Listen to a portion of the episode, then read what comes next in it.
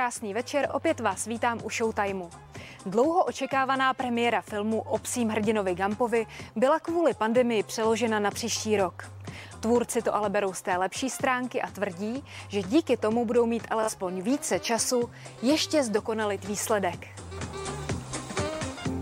O filmu Gump už jste určitě slyšeli. Pozornost vyvolává nejen hvězdné herecké obsazení, příběh Pejska, co to neměl v životě jednoduché, ale i kniha, která tomu všemu předcházela. A právě tu má na svědomí Filip Rožek. Já mám pocit, že je to takový jako velký splněný sen pro mě. Eh, kdyby mi to někdo před rokem a půl řekl, eh, že tady budu sedět takhle nad, eh, nad filmem, který jsem vlastně napsal, tak bych mu nevěřil. To by prostě bych bral jako úplnou jako blbost, jo. Takže já jsem opravdu šťastný. Tím, že je to pro spisovatele a scénáristu jeho filmová prvotina, snaží se všemu dát 200% a žádný detail nepřijde bez povšimnutí dostal několikrát tu, to přízvisko debitant. Já říkám, ty jsi ten klasický debitant, ty chceš do všeho mluvit. On ví nejlíp, jak se střihá, on ví nejlíp, jak se barví, on ví nejlíp, jak má být hudba. A je to krásný, je to, je to úžasný, protože ten debitant takhle o to bojuje a on mě do toho vrátil. V menším technickém studiu Pražského Barandova tak prosedí Filip Rožek s režisérem F.A. Brabcem denně i 10 hodin. Co se týká té tý aktivity, té energie, které do toho dáváme, tak jsme schopni se vzájemně vyhecovat, takže opravdu jsme každý den úplně stoprocentně připravený. Věřte tomu, že si musíme stejně po dvou hodinách dávat 4 hodiny pauzy, protože toto barvení je velice náročné, kde jsme v tomto studiu, tak jenom chci říct, tento film je asi nejen výjimečný různými psími zážitky a lidskými zážitky, ale bude výjimečný to obrazovou stránkou, aspoň si myslím. A to si nemyslí jen tvůrci, ale také jedna z hereček, která se v Gampovi objeví, Patricie Pagáčová. Ta se na kousek podívala a byla dojatá. Zatím mi František pustil pár, eh, pár eh, částí filmu a musím říct, že to vypadá krásně. Eh, já jsem teda nevyžadovala, aby mi pouštěl mojí pasáž, protože zase úplně koukat na sebe tady nemusím. Mě už se u toho chce jako brečet a prostě myslím si, že to bude fakt hrozně hezký, takový dojemný, ale i veselý a i smutno prostě. Já se hrozně těším. Tak se těšte i vy.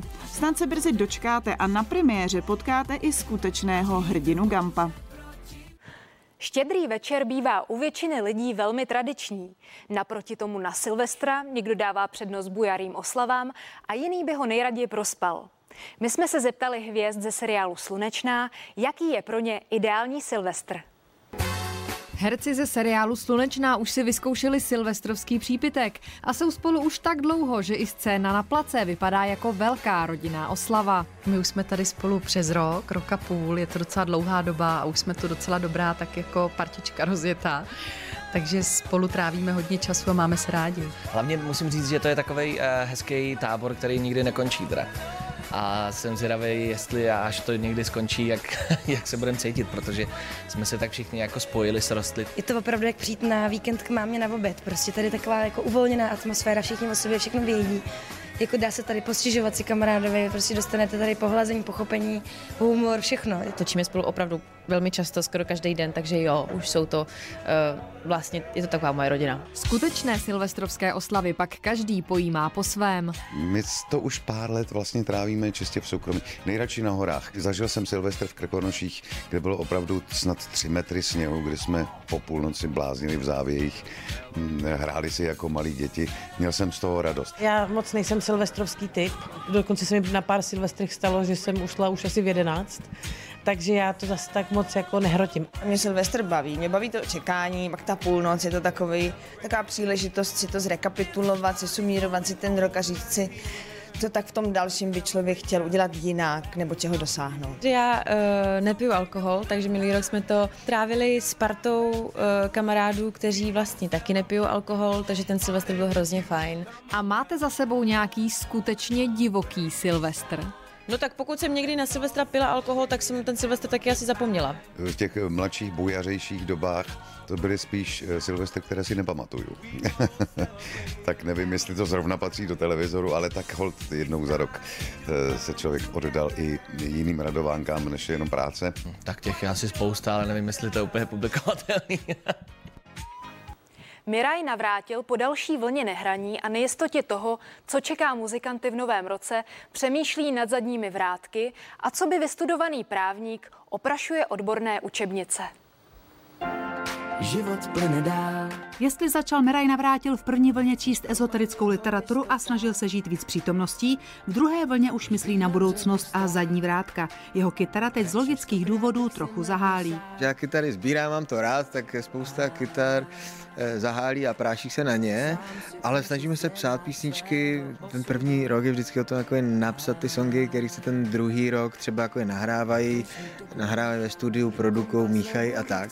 Takže já spíš jsem teď ve fázi toho jako psaní a, a doufám, že až se to otevře, protože jsme chtěli nahrávat v Bratislavě, tak eh, že tam zase jako bude moc jet a nebude muset být někde v karanténě. Kdyby na to přišlo, mohl by si se vrátit k právničině, tak jsi právník, co? To bys docela byl za vodou, to by, to by pomohlo, tak? To ne, jestli bych byl za vodou takhle, ale já jsem jako si teď vlastně v té druhé vlně koupil nějaké učebnice zase právo duševního vlastnictví a, a autorské právo, takže k tomu mám blízko, sám jsem autor, takže jo, to mě, to mě baví a baví mě na tom, že se můžu jako věnovat nějakým úplně jiným věcem z jiného soudku, že, že vlastně nejsem seklej jenom v tom psaní, protože kolikrát člověk třeba měsíc, dva, tři nic jako nenapíše a je to taky trošku jako skličující pak uh, dělat furt to stejné a, a když se vám jako v tom nedaří, tak je to blbý a, a tak. Takže já se snažím tak trošku odbíhat jiným tématům, že chodím na ty hory teď a, a otužuju se, jak to teď frčí, jo. Život je je to asi rok a půl, kdy jsem začal jako tím Vimem Hofem, studený z pršky jsem dával a, a vlastně od té doby jsem neměl jedinou rýmu. Ani... Nedáváš řeku, to nejenom ty sprchy. Jo, řeku jsem začal dávat, to dávám si půl roku. Byli jsme v Jeseníkách, teď psát písničky zase. Bylo minus 8 venku, zrovna tam pod uh, Pradědem a ta voda měla 1,2 stupně, byla jako zamrzlá už ta řeka na, na povrchu a říkám, ty tak to jsem nedal, to jsem nedal. Ještě před dvěma lety tenhle sympatický týpek přiznal zasnoubení s přítelkyní Nikolou, se kterou chodil už od 16. Desetiletý vztah je minulostí, ale zpěvák dlouho sám nezůstal. Co říká na téma svatby s brunetkou Michálou? Já jsem se neoženil a, a až přijde ten pravý čas, tak určitě se to asi i vy dozvíte.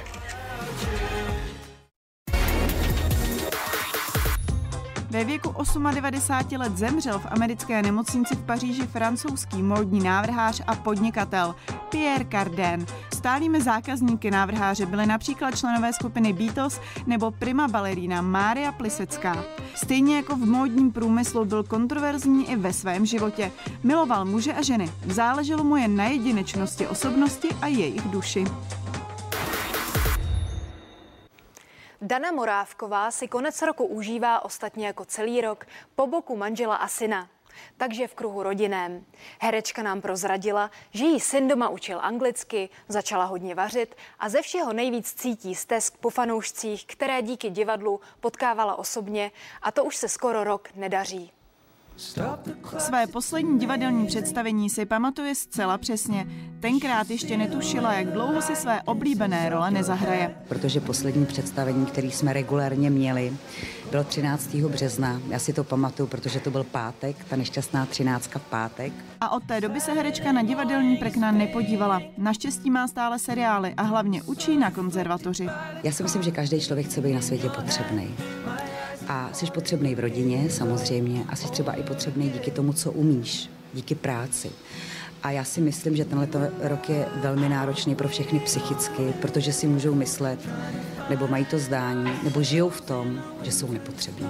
S manželem Petrem Maláskem je Dana Morávková přes 20 let. Jsou ukázkovým párem českého showbiznisu a na tom se ani při karanténě nic nezměnilo. Ba naopak. Tenkrát před těma 25 lety jsme se bezhlavě zamilovali a poslechli jsme srdce a měli jsme štěstí, že, že nám to vyšlo. Stejně jako neustálý úsměv na tváři je pro Danu Morávkovou typickým většiný optimismus a to je do spokojeného manželství potřeba. to znáš mě, že já věřím, že každý člověk má na světě prostě to druhý pucle, který má potkat, jenom prostě se to musí nějak potkat v dobrý čas a musí poslechnout to srdce. Nesmí tam být kolem toho žádný hry. Podobně to cítí i s prací. Nežene se do projektů, které jí nedávají smysl a drží se toho, že méně je někdy více. Možná to je tím, že jsem jako věrný člověk. Já si myslím, že jsem věrný člověk i v životě, i v práci, i v profesi. Tak snad se co nejdříve zadaří a rok 2021 pro nás všechny bude zase plný kultury. A teď chvíli zůstaneme přímo u nás na Primě. Pojďme se podívat na to, jaký byl tento rok pro nás moderátory a jak moje kolegyně a kolegové prožívají silvestrovské oslavy. Pro některé naše moderátory byl uplynulý rok velkým dobrodružstvím. Jak na houpačce. Showtime, zprávy, takže pro mě to byl překvapivý rok i v tom dobrém směru a i v tom špatném, což si myslím, že pro nás všechny. Takže já bych řekla dobrý za tři. Tenhle rok byl úplně otočený na ruby, protože asi jinak si ani nedovedu vysvětlit, že by se mi podařilo dostat se vlastně před kameru na CNN Prima News a mně se teda osobně podařila i druhá věc a to, že jsem odstátnicoval na vysoké škole. Všichni moderátoři už se ale těší na Silvestra. Skoro pro každého bude ten letošní něčím nový. Letos to bude vlastně úplně diametrálně jiný, než to bylo ty předchozí roky. V návaznosti vlastně na svoji předchozí práci jsem veškerý uh, Silvestry prospala. Každý rok jsme jezdili na Malý Šišák, kde už jsme si vytvořili takovou pěknou atmosféru a takový, takový okolí a jezdili jsme tam se známými. Letos hod budeme po dlouhé době, snad možná poprvé, eh, doma v Praze. A na jaký Silvestr hodně vzpomínáte? Jednou jsem trávila Silvestra někde na Bali a to, vím, že to bylo takový jako e, zvláštní, že vlastně bylo teplo. No, není, není to ono. Myslím, že na sněhu je to lepší.